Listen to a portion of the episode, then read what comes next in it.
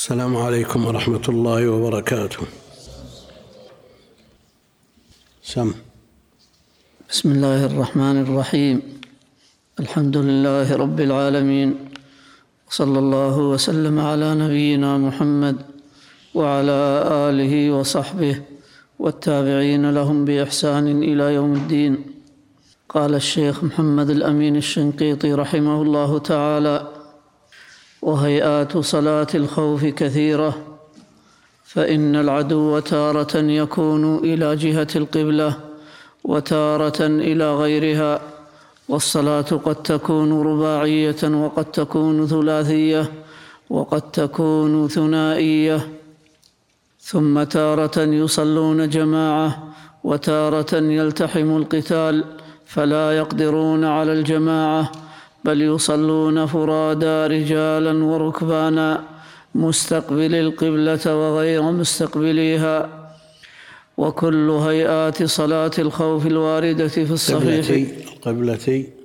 حسن لأن لو قال مستقبلين القبلة لكن ما دام حذف النون للإضافة لا بد من. نعم. مستقبل القبلة نعم. القبلة وغير قبلتي. لو لو لو أراد ال- ال- النصب والفتح مستقبل. القبلة وغير مستقبليها. نعم. وكل هيئات صلاة الخوف الواردة في الصحيح جائزة وهيئاتها وكيفياتها مفصلة في كتب الحديث والفروع. وسنذكر ما ذهب إليه الأئمة الأربعة منها إن شاء الله. الحمد لله رب العالمين وصلى الله وسلم وبارك على عبده ورسوله نبينا محمد وعلى آله وصحبه أجمعين. أما بعد فالمص- الم- المفسر رحمه الله محمد الأمين الشنقيطي رحمة الله عليه يعنى بالأحكام الفقهية فتفسيره من تفاسير الأحكام. ويطوي كثيرا من الكلام على الأمور الأخرى وإن كان له نظر ويد في الأبواب الأخرى من التعليل والتعديل والتجريح والكلام المسائل اللغوية. وأما في الأصول فله فيه القدح المعلى وكتابه مبني في الجملة على الأحكام على أحكام القرآن. لذلك في صلاة الخوف في تفسير آية النساء بسطها بسطا قد يندر وجودها في كتب التفسير وإنما مظانها شروح الحديث وكتب الفقه. على كل حال هو أشار إلى أن صلاة الخوف وردت على وجوه كثيرة. يقول الإمام أحمد يقول صحت من ستة أوجه أو سبعة. ستة, ستة أوجه أو سبعة. كلها جائزة لأنها كلها بأسانيد صحيحة في الصحيحين وغيرهما. وزاد بعضهم من الصور الواردة حتى أوصلها ابن العربي إلى أربع وعشرين صورة.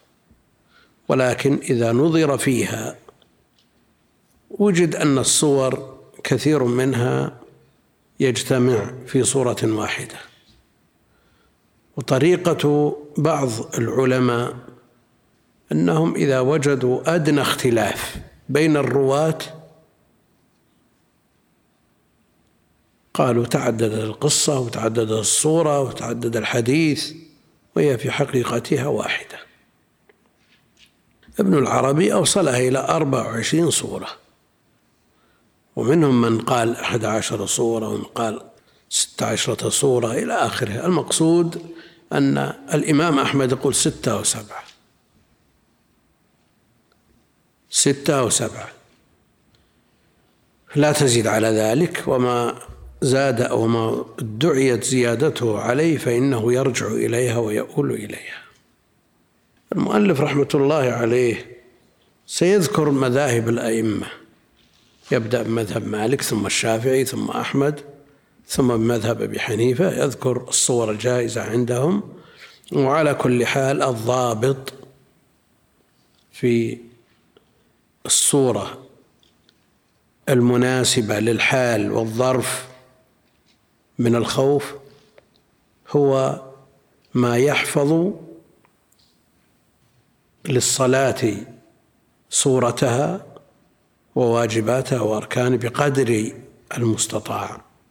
فالأحوط للصلاة والأبلغ في الحراسة هذه الصورة الراجحة. في كل ظرف وفي كل حين ينظر في الأحوط للصلاة والأبلغ للحراسة. بدأ بإمامه إمام دار الهجرة مالك بن أنس رحمه الله. فقال أما مالك؟ نعم. أما مالك بن أنس فالصورة التي أخذ بها منها هي أن الطائفة الأولى تصلي مع الإمام ركعة في الثنائية وركعتين في الرباعية والثلاثية ثم تتم باقي الصلاة وهو اثنتان في الرباعية وواحدة في الثنائية والثلاثية ثم يسلمون ويقفون تجاه العدو وتأتي الطائفة الأخرى فيجدون الإمام قائما ينتظرهم وهو مخير في قيامه بين القراءة والدعاء والسكوت إن كانت يعني حتى تأتي الطائفة الثانية. نعم. إن كانت ثنائية وبين الدعاء والسكوت إن كانت رباعية أو ثلاثية وقيل ينتظرهم في الرباعية والثلاثية جالسا فيصلي يعني, يعني في التشهد الأول بالنسبة له. نعم. فيصلي بهم باقي الصلاة وهو ركعة في الثنائية والثلاثية وركعتان في الرباعية ثم يسلم ويقضون ما فاتهم بعد سلامه وهو ركعة في الثنائية وركعتان في الرباعية والثلاثية. فتحصل أن هذه الصورة أنه يصلي بالطائفة الأولى ركعة أو اثنتين ثم يتمون لأنفسهم ويسلمون ويقفون في وجه العدو ثم تأتي الأخرى فيصلي بهم الباقي. ويسلم ويتمون لأنفسهم. قال ابن يونس في هذه الصورة التي ذكرنا وحديث القاسم أشبه بالقرآن وإلى الأخذ به رجع مالك. انتهى.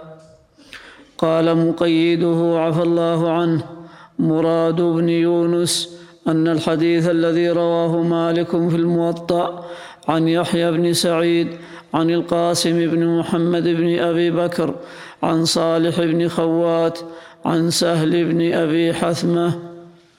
بالكيفية التي ذكرنا هو الذي رجع إليه مالك ورجحه أخيرا على ما رواه. أعني مالكا عن يزيد بن رومان عن صالح بن خوات عمن صلى مع رسول الله صلى الله عليه وسلم. يوم ذات الرقاع صلاة الخوف الحديث والفرق بين رواية القاسم بن محمد وبين رواية يزيد بن رومان أن رواية يزيد بن رومان فيها أن النبي صلى الله عليه وسلم صلى بالطائفة الأخرى الركعة التي بقيت من صلاته ثم ثبت جالسا وأتموا لأنفسهم ثم سلم بهم. وقد عرفت أن رواية القاسم عند مالك في الموطأ أنه يصلي بالطائفة الأخرى الركعة الباقية ثم يسلم فيتمون بعد سلامه لأنفسهم. صالح بن خوات تابعي. يروي الحديث فيسمي من روى عنه أحيانا ويبهمه تارة. فسماه في بعض الروايات بأنه سهل بن أبي حثمة. سماه في روايات أخرى وعينه أنه أبوه عن صالح بن خوات عن أبيه. خوات ابن جبير ولا يمنع أن يرويه عن هذا وعن هذا ولكن من العلماء من رجح أنه سهل ابن أبي حثمة ومنهم من قال الراجح أنه أبوه خوات ابن جبير ومن هؤلاء ابن حجر وغيره. وعلى كل حال لو لم يسمى أصلا. لو قال عمن صلى مع النبي صلى الله عليه وسلم ولم يصل إلينا تسميته فالحديث صحيح ومتصل لأن جهالة الصحابي لا تضر. وكونه صلى مع النبي عليه الصلاة والسلام تثبت له الصحبة. نعم. قال ابن عبد البر مشيرا إلى الكيفية التي ذكرنا وهي رواية القاسم بن محمد عند مالك وهذا الذي رجع إليه مالك بعد أن قال بحديث يزيد بن رومان وإنما اختاره ورجع إليه للقياس على سائر الصلوات إن الإمام لا ينتظر المأموم وإن المأموم إنما يقضي بعد سلام الإمام. وحديث القاسم هذا الذي أخرجه مالك في الموطأ موقوف على سهل إلا أن له حكم الرفع لأنه لا مجال للرأي فيه. والتحقيق أنه مرسل صحابي لأن سهلا كان صغيرا في زمن النبي صلى الله عليه وسلم. وجزم الطبري وابن حبان وابن السكن وغيرهم بأن النبي صلى الله عليه وسلم توفي وسهل المذكور ابن ثماني سنين. وزعم ابن حزم أنه لم يرد عن أحد من السلف القول بالكيفية التي ذكرنا أنها رجع إليها مالك ورواها في موطئه عن القاسم بن محمد. هذا هو حاصل مذهب مالك في كيفية صلاة الخوف. قال أولا الفرق بين الروايتين أن الصورة التي رجع إليها الإمام مالك أن الطائفة الأولى تصلي الركعة الثانية وهي في مكانها. والطائفة الثانية تصلي الركعة الثانية وهي في مكانها. الصورة التي رجع عنها أنه يصلي بالطائفة الأولى ركعة ثم يذهبون للحراسة. فتأتي الطائفة الثانية ويصلي بهم ركعة ثم يتمون في مكانهم فإذا سلموا جاءت الطائفة الأولى لتقضي الركعة الثانية. ولا شك أن الصورة التي رجع إليها أبلغ في ضبط الصلاة وحفظ الصلاة على المصلين من الصورة الثانية. نعم. قال أولا بأن الإمام يصلي بالطائفة الأولى ثم تتم لأنفسها ثم تسلم ثم يصلي بقية الصلاة بالطائفة الأخرى وينتظرها حتى تتم ثم يسلم بها ورجع إلى أن الإمام يسلم إذا صلى بقية صلاته مع الطائفة الأخرى ولا ينتظرهم حتى يسلم بهم بل يتمون لأنفسهم بعد سلامه كما بينا. والظاهر أن المبهم في رواية يزيد بن رومان في قول صالح بن خوات عمن صلى مع رسول الله صلى الله عليه وسلم الحديث أنه أبوه خوات بن جبير الصحابي رضي الله عنه لا سهل بن أبي لا سهل بن أبي حثمة كما قاله بعضهم. قاله بعضهم يعني بعض الرواة. فسر المبهم بأنه سهل ابن أبي حثمة عن صالح بن خوات عن سهل بن أبي حثمة.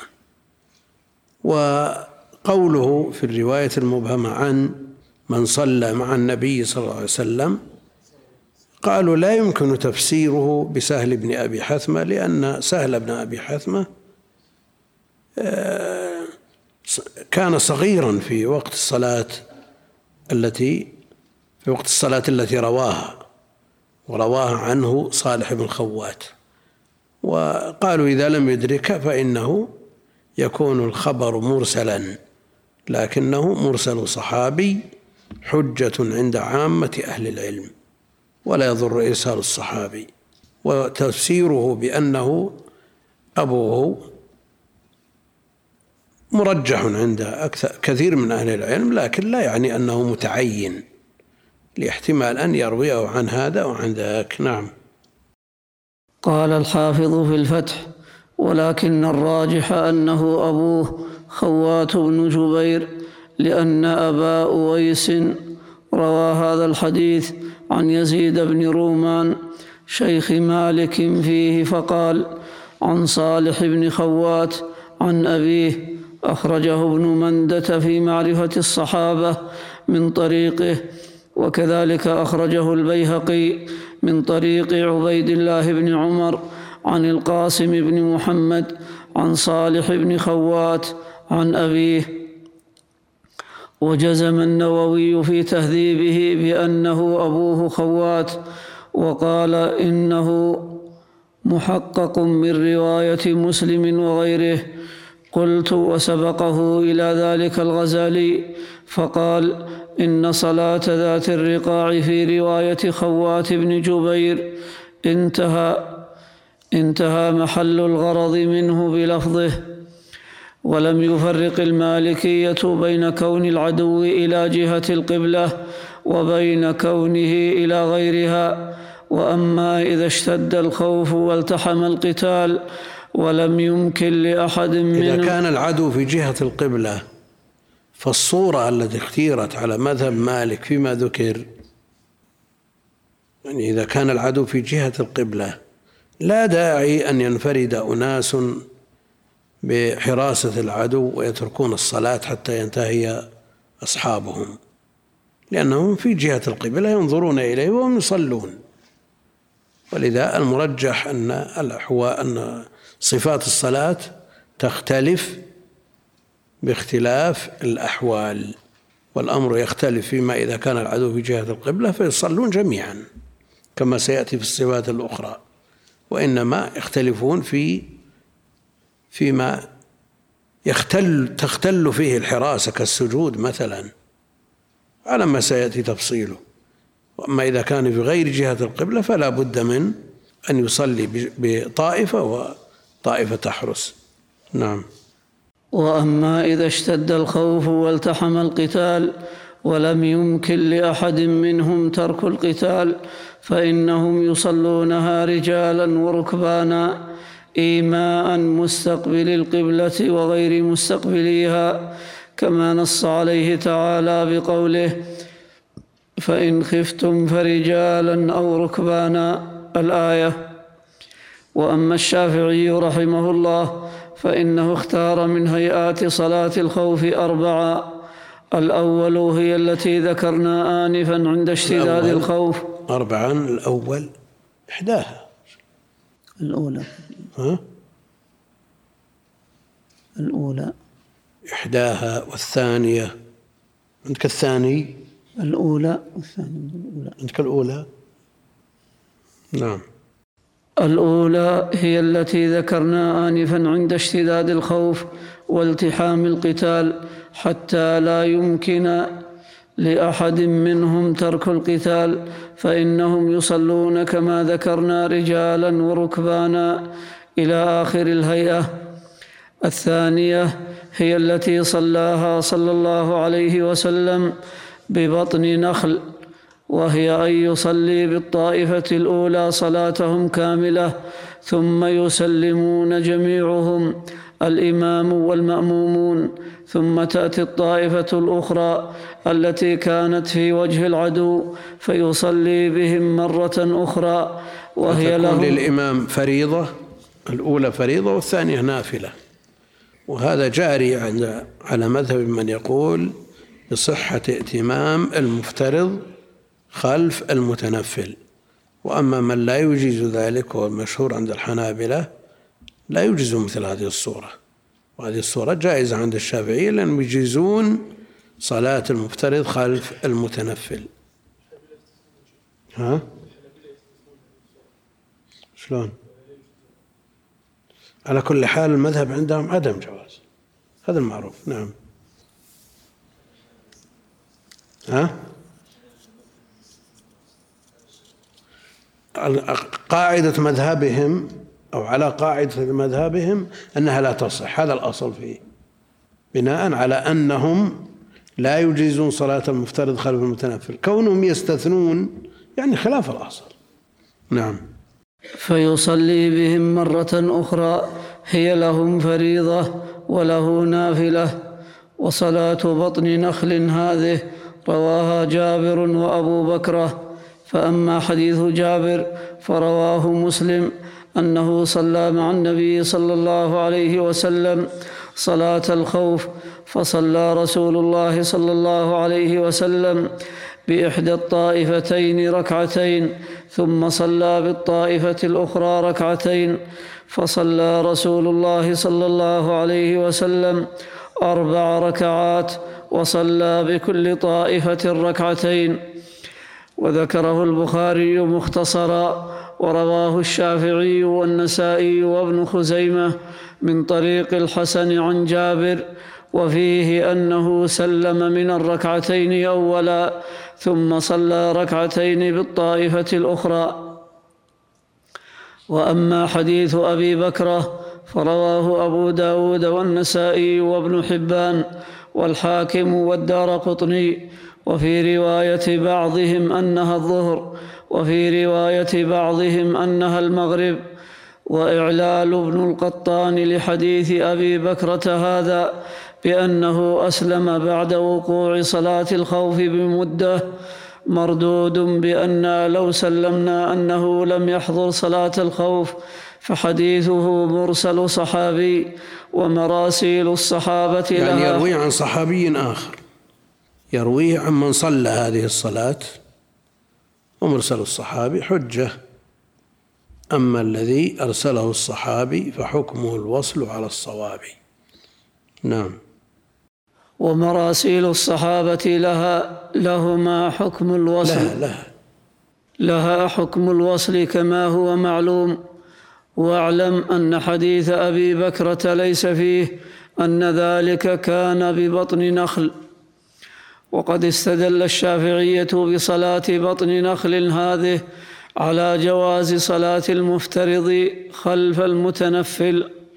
ومما يستدل به على جواز صلاة المفترض خلف المتنفل قصة معاذ رضي الله عنه وأنه كان يصلي مع النبي عليه الصلاة والسلام صلاة العشاء ثم يذهب إلى قومه فيصلي بهم. يصلي بهم إماما هو متنفل لأنه صلى الفرض خلف النبي عليه الصلاة والسلام وهم ذو فريضة كما قال ناظم الاختيارات. وعند أبي العباس ذلك جائز لفعل معاذ مع صحابة أحمد صلي بهم نفلا وهم ذو فريضة وقد كان صلى الفرض خلف محمد. نعم. واعلم أن هذه الكيفية التي ذكرنا أنها هي كيفية صلاة بطن نخل كما ذكره النووي وابن حجر وغيرهما قد دل بعض الروايات عند مسلم والبخاري وغيرهما على أنها هي صلاة ذات الرقاع وجزم ابن حجر بأنهما صلاتان والله تعالى أعلم. وقد دل بعض الروايات على أن صلاة نخل هي هي صلاة عسفان والله تعالى أعلم. الهيئة الثالثة. التداخل بين هذه الصورة أو هذه الصور على من جعلها أكثر من صورة. يجعل العلماء يختلفون في عدد الصلوات التي صلاها النبي عليه الصلاة والسلام صلاة الخوف. الآن يقول على أنها هي صلاة ذات الرقاع فجعل ذات نخل وذات الرقاع واحدة ومنهم من جعلهما اثنتين. ثم بعد ذلك قد دل بعض الروايات على أن صلاة بطن النخل هي صلاة عسفان. فالذي يقول هي هي يقول الثلاث واحدة والذي يفرق كل واحدة مستقلة عن غيرها يجعلها يجعلها ثلاثا نعم. الهيئة الثالثة. لهذا نعرف أن الأعداد سببها اختلاف الروايات. نعم. أو متقاربة نعم. الهيئة الثالثة من الهيئات التي اختارها الشافعي صلاة عسفان وكيفيتها كما قال جابر رضي الله عنه قال فشهدت مع رسول الله صلى الله عليه وسلم صلاة الخوف فصفنا صفين صف خلف رسول الله صلى الله عليه وسلم والعدو بيننا وبين القبلة فكبر النبي صلى الله عليه وسلم وكبرنا جميعا ثم ركع وركعنا جميعا ثم رفع رأسه من الركوع ورفعنا جميعا ثم انحدر بالسجود والصف الذي يليه وقام الصف المؤخر في نحر العدو. فلما قضى النبي صلى الله عليه وسلم والعدو بيننا وبين القبلة لأن الحراسة ممكنة وجميعهم داخلون في الصلاة. نعم. فلما ق... فلما قضى النبي صلى الله عليه وسلم السجود وقام الصف الذي يليه. بالسجود والصف الذي يليه. الفصل حصل بين الضمير المرفوع وما عطف عليه بالجار والمجرور. ولو لم ي...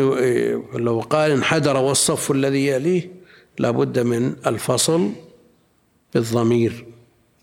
لكن حصل الفصل هنا بالجار والمجرور فالأمان حينئذ أن يعطف على الضمير المتصل من غير أن يوجد الضمير المنفصل. نعم.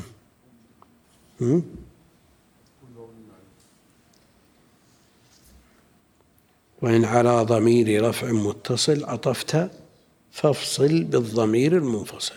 يعني لو قال انحدر هو والصف الذي يليه. قلت معية بتنصب ها؟ والصف ما تجي. لا ما النسق النسق ممكن ما فيها ما يعتريه. نعم.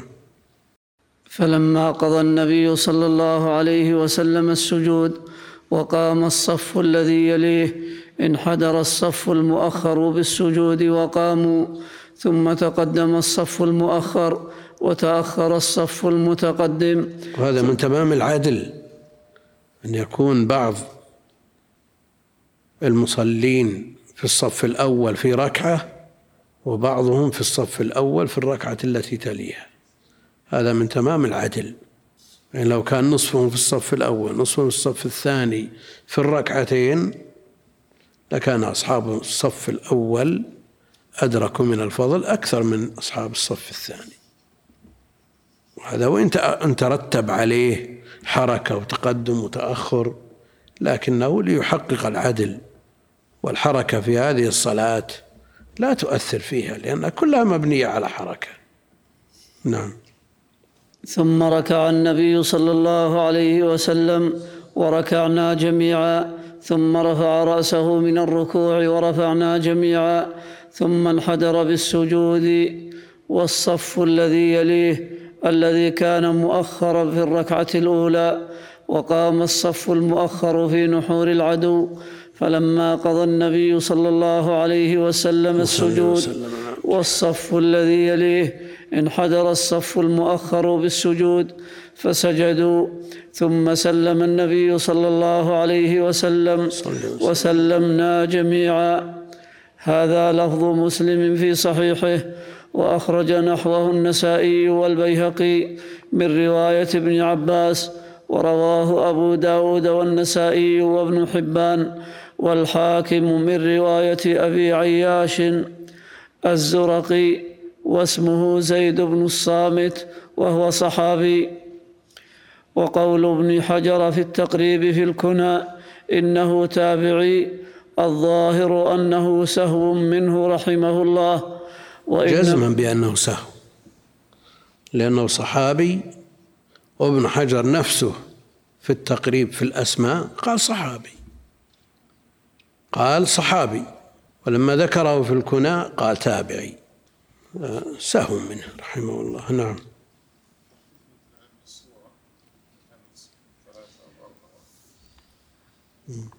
يعني إذا كانت أكثر من صفين يقال للصف الأول والثاني بمنزلة الصف الأول والثالث والرابع بمنزلة الصف الثاني. مقصود أنها ممكن تحقيقها. نعم.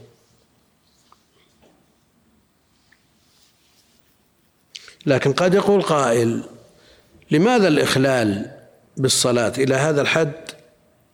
ولا يجعل كل جماعة لهم إمام ويتناوبون الصلاة جماعات متفرقة في حدود الوقت إذا كانت في الحضر أو في حدود الوقتين إذا كانوا في السفر.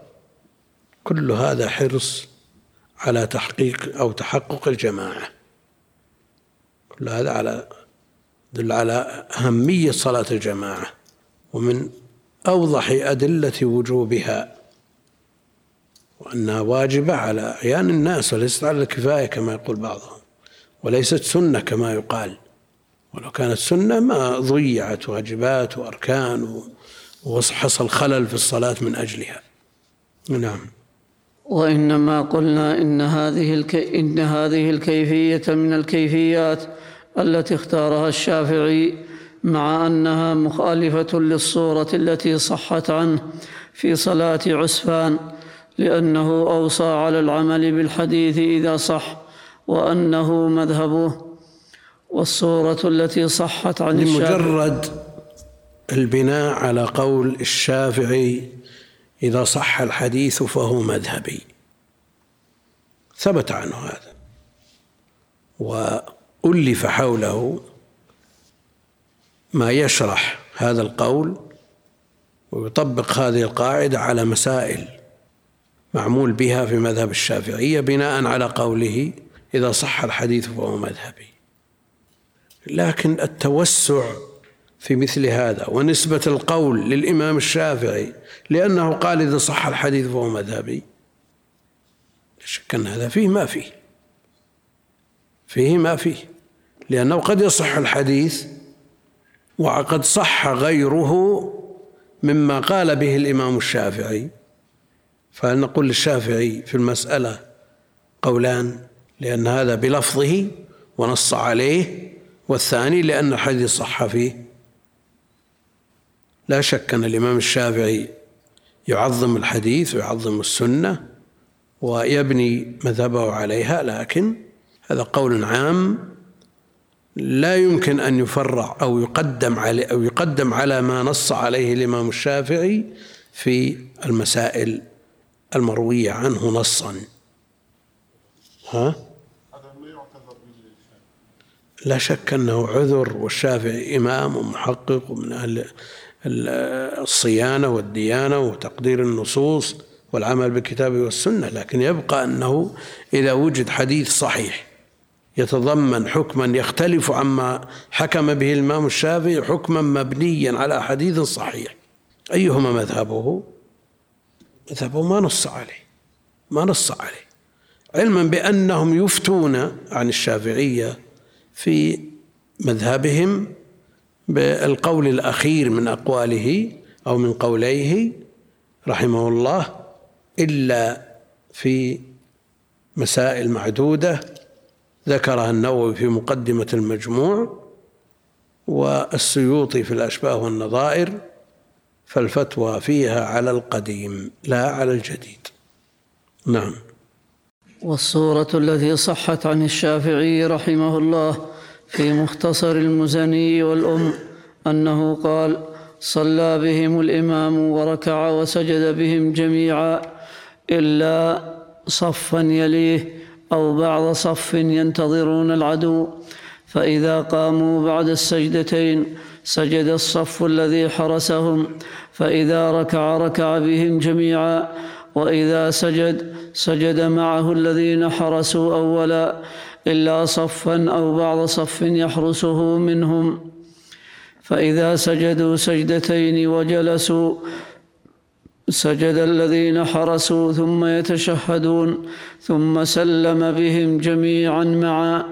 وهذا نحو وهذا نحو صلاة النبي صلى الله عليه وسلم بعسفان قال ولو تأخر الصف الذي حرس إلى الصف الثاني وتقدم الثاني فحرس فلا بأس.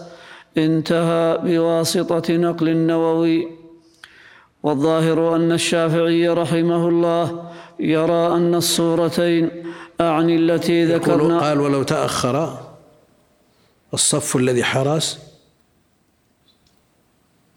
إلى الصف الثاني. إلى الصف الثاني وتقدم تقدم الثاني فحرس فلا بأس. نعم تقدم الثاني فحرس. فلا بأس.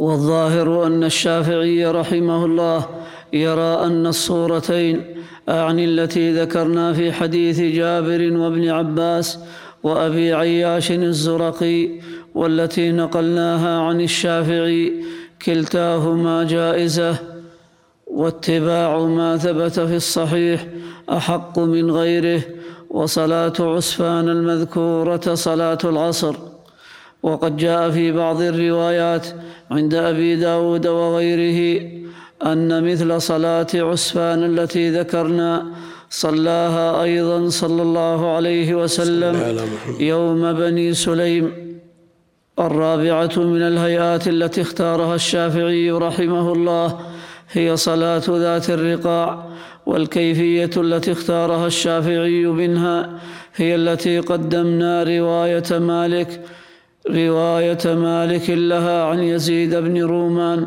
وهي أن يصلي بالطائفة الأولى ركعة ثم يفارقونه ويتمون لأنفسهم ويسلمون ويذهبون إلى وجوه العدو وهو قائم في الثانية يطيل القراءة حتى يأتي الآخرون فيصلي بهم الركعة الباقية ويجلس ينتظرهم حتى يصلوا ركعتهم الباقية ثم يسلم بهم. وهذه الكيفية قد قدمنا أن مالكا رواها عن يزيد بن رومان عن صالح بن خوات بن جبير عمن صلى مع النبي صلى الله عليه وسلم صلاة الخوف يوم ذات الرقاع. وأخرجها الشيخان من طريقه فقد رواه البخاري عن قتيبة عن مالك ومسلم عن يحيى بن يحيى عن مالك نحو ما ذكرنا.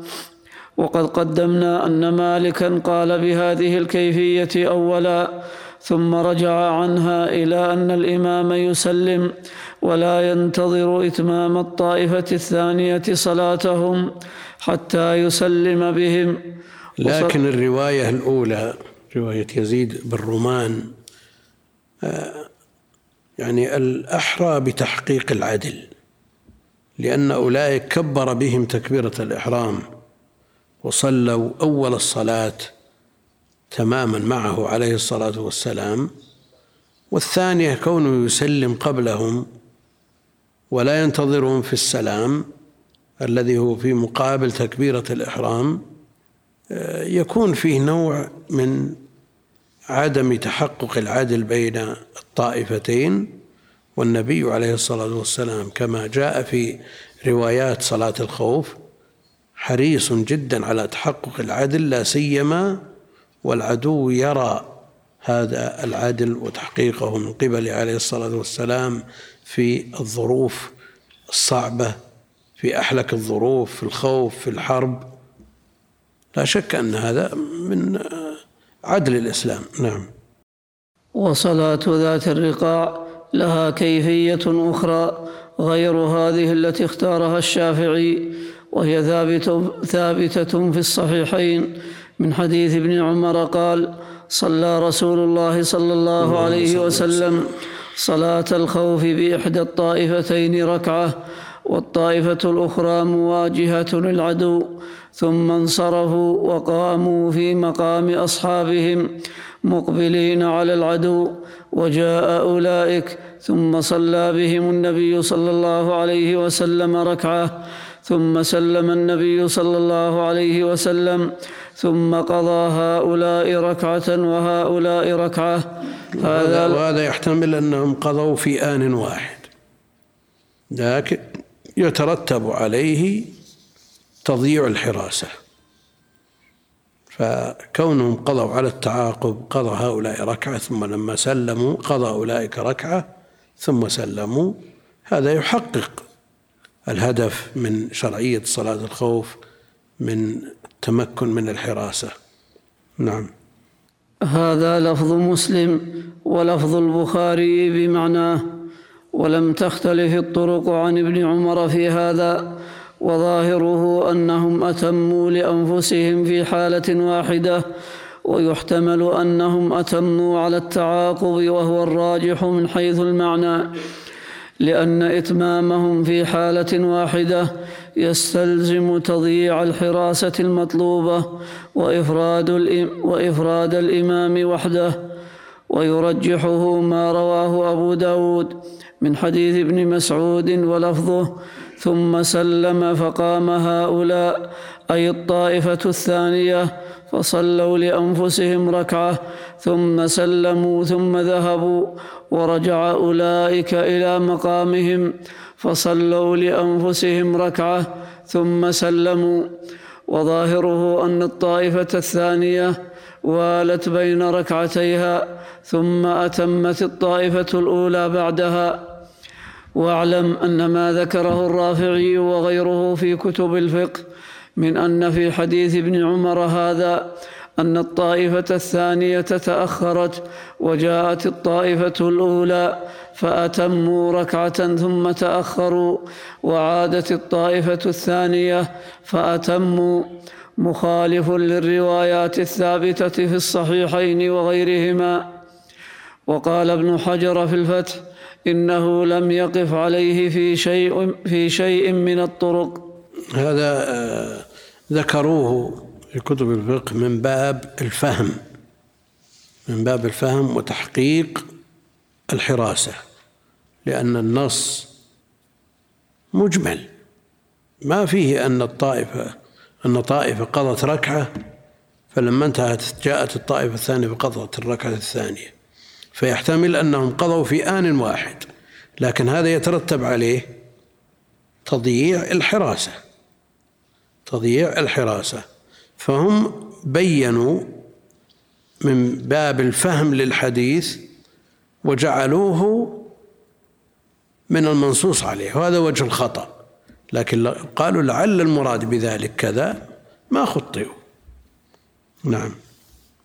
وأما الإمام أحمد رحمه الله فإن جميع أنواع صلاة الخوف الثابتة الثابتة عنه صلى الله عليه وسلم جائزة عنده والمختار منها عنده صلاة ذات الرقاع التي قدمنا اختيار الشافعي لها أيضا وهي أن يصلي الإمام بالطائفة الأولى ركعة ثم يتمون لأنفسهم ويسلمون ويذهبون إلى وجوه العدو ثم تأتي الطائفة الأخرى فيصلي بهم الركعة الأخرى ثم يصلون ركعة فإذا أتموها وتشهدوا سلم بهم. وأما الإمام أبو حنيفة رحمه الله فالمختار منها عنده أن الإمام يصلي بالطائفة الأولى ركعة إن كان مسافرا أو كانت صبحا مثلا واثنتين إن كان مقيما. ثم تذهب هذه الطائفة الأولى إلى وجوه العدو ثم تجيء الطائفة الأخرى ويصلي بهم ما بقي من الصلاة ويسلم. وتذهب هذه الطائفة الأخيرة إلى وجوه العدو وتجيء الطائفة الأولى وتتم بقية صلاتها بلا قراءة لأنهم لاحقون ثم يذهبون إلى وجوه العدو وتأتي الطائفة الأخرى فيتمون بقية صلاتهم بقراءة لأنهم مسبوقون. واحتجوا لهذه الكيفية بحديث ابن عمر المتقدم. وقد قدمنا الطائفة الأولى تأتي وتصلي الركعة الثانية بدون قراءة. والطائفة الثانية تأتي وتصلي الركعة الثانية بقراءة. الأولى لأنهم لاحقون والثانية لأنهم مسبوقون. الآن الإمام انصرف قبل مجيء الطائفة الأولى أو لم ينصرف؟ فيصيرون لاحقين أو مسبوقين كالثانية. ها؟ شو؟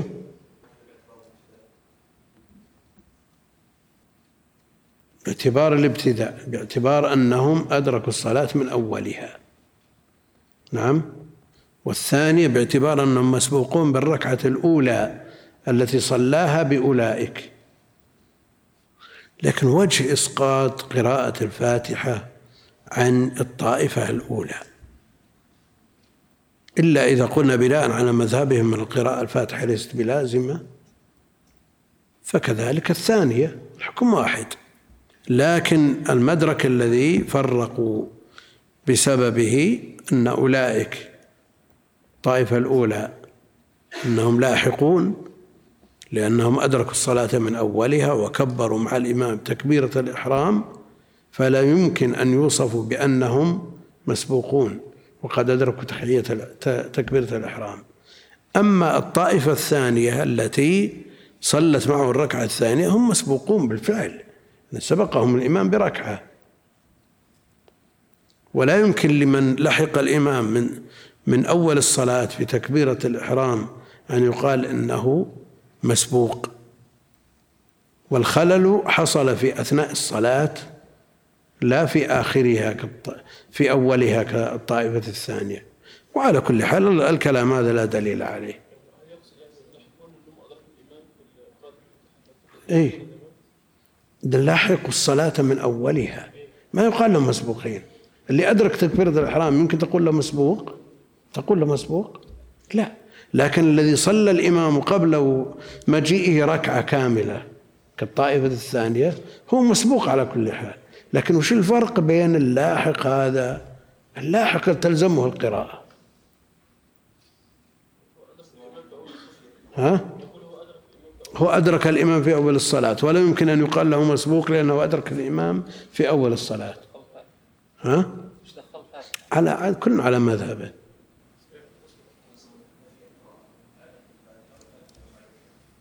شو؟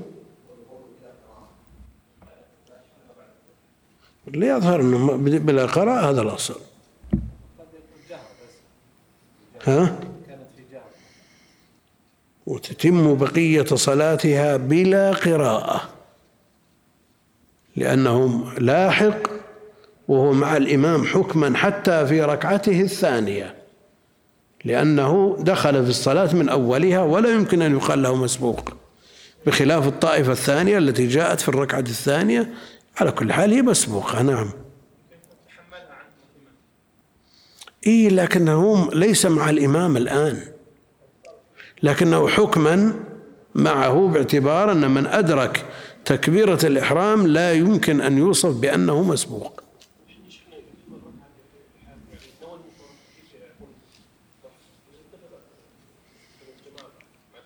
هذا توجيه كلامهم وإن كان لا لا حظ له من النظر لكن هذا توجيه كلامهم نعم.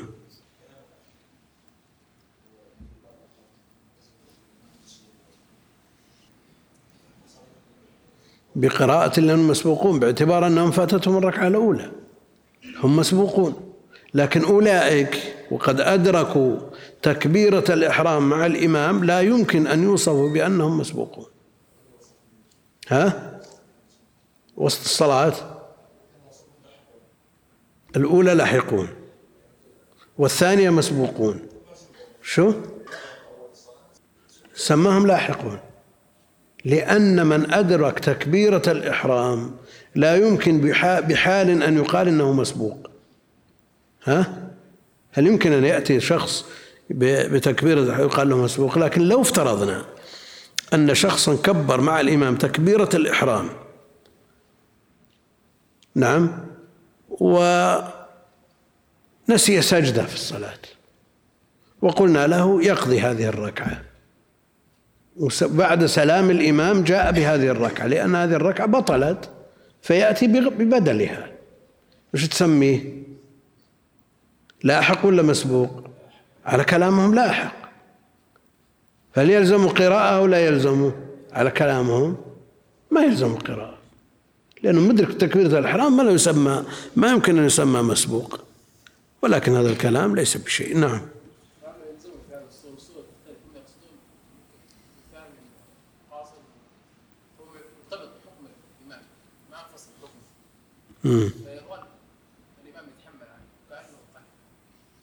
خلفه حكما. هو هو هذا منشأه منشأه أنه أدرك تكبيرة الإحرام ولا يمكن أن يوصف من أدرك تكبيرة الإحرام بأنه مسبوق لكن هذا على حد قولهم. والله أعلم. نعم.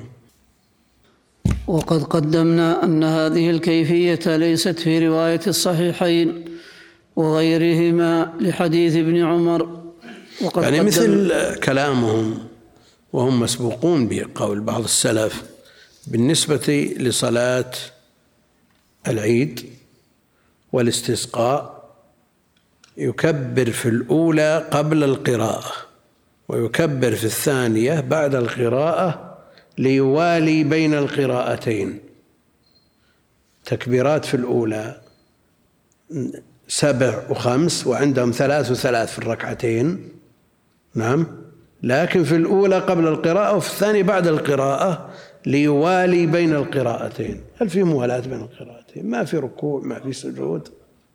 نعم. لكنه منقول عن بعض السلف. بهذا التعليل عند ابن أبي شيبة وغيره. نعم. كان العبرة بما ثبت عن النبي عليه الصلاة والسلام. ها؟ الإمام. في في هذه في صلاة الخوف ولا في الاستسقاء والعيد؟ ها؟ ما عليه قراءة المأموم. المأموم ليس عليه قراءة. لكن قراءة الإمام قراءة له. ف هم وإن لم يجعلوها ركن من أركان الصلاة أو لم يوجبوها لا يعني أنهم لا يقرؤون. نعم؟ لا يعني أنهم لا يقرؤون. نعم. وقد قدمنا أيضا من حديث ابن مسعود عند أبي داود أن الطائفة الأخرى لما صلوا مع النبي صلى الله عليه وسلم الركعة الأخرى أتموا لأنفسهم فوالوا بين الركعتين ثم ذهبوا إلى وجوه العدو فجاءت الطائفة الأولى فصلوا ركعة فصلوا ركعتهم الباقية هذا هو حاصل المذاهب الأربعة في صلاة الخوف. وقال النووي في شرح المهذب صلاة ذات الرقاع أفضل من صلاة بطن نخل على أصح الوجهين لأنها أعدل بين الطائفتين ولأنها صحيحة بالإجماع وتلك صلاة مفترض خلف متنفل وفيها خلاف للعلماء. والثاني وهو قول أبي إسحاق صلاة بطن نخل أفضل لتحصل كل طائفة لتحصل كل طائفة فضيلة جماعة تامة. واعلم أن الإمام في الحضرية يصلي بكل واحدة من الطائفتين ركعتين وفي السفرية ركعة ركعة ويصلي في المغرب بالأولى ركعتين عند الأكثر. وقال بعضهم يصلي بالأولى في المغرب ركعة. واعلم أن التحقيق أن لأن تحقيق العدل في صلاة المغرب متعذر. ما يمكن أن يصلي بالطائفة الأولى ركعة ونصف وبالثانية ركعة ونصف. لا بد أن يصلي بالطائفة الأولى ركعتين وفي الثانية ركعة على قول الأكثر. وبعضهم يرى أنه ما دام أولئك أدركوا تكبيرة الإحرام وفضيلة أول الجماعة ويكون العدل من جهة أخرى وهو أن يكون للثانية ركعتان كما قال بعضهم. قف على هذا واعلم أن التحقيق. اللهم صل وسلم على السلام على على رضوان كيف حالك؟ أبو رضوان معلش ها؟ أبو رضوان ما نربطك أبو رضوان؟ لا ما سمعتني أنت؟ اللي يمكن ما سمعت أنا قلت كلا ابو رضوان إيه، بس خشيت ما تسمع اسمي معلش بس. ناسيك؟ ما تنسى أنت. لك مواقف ما تنسى أنت. شيخ سلام. تقدم الطائفة وتأخر الطائفة في الصلاة خلف الإمام. لا يكون هذا مختص بصلاتهم مع النبي عليه الصلاة والسلام لفضلها لكن مع بقية لا صلاها الصحابة بعده عليه الصلاة والسلام. إيه؟ أو رأي الأحناف بعضهم يقول إنها خاصة به عليه الصلاة والسلام محمد بن الحسن وغيره. وإذا لقوله وإذا كنت فيهم فأقمت لهم الصلاة. إذا كنت فيهم. الجمهور له مستمرة. الصحابة صلوها بعده عليه الصلاة والسلام. المقصود أن صلاة الخوف صلاها الصحابة بعده عليه الصلاة والسلام. فدل على استمرار حكمها. الشيخ رأي الأحناف أن اللاحق تسقط يعني يقصون هذا على أن اللاحق إذا لحق الإمام في الركوع سقطت عنه القراءة. هو ما لحقه في شيء بعد ما سلم. هم جاءوا بعد ما سلم. شلون تسقط عن القراءة؟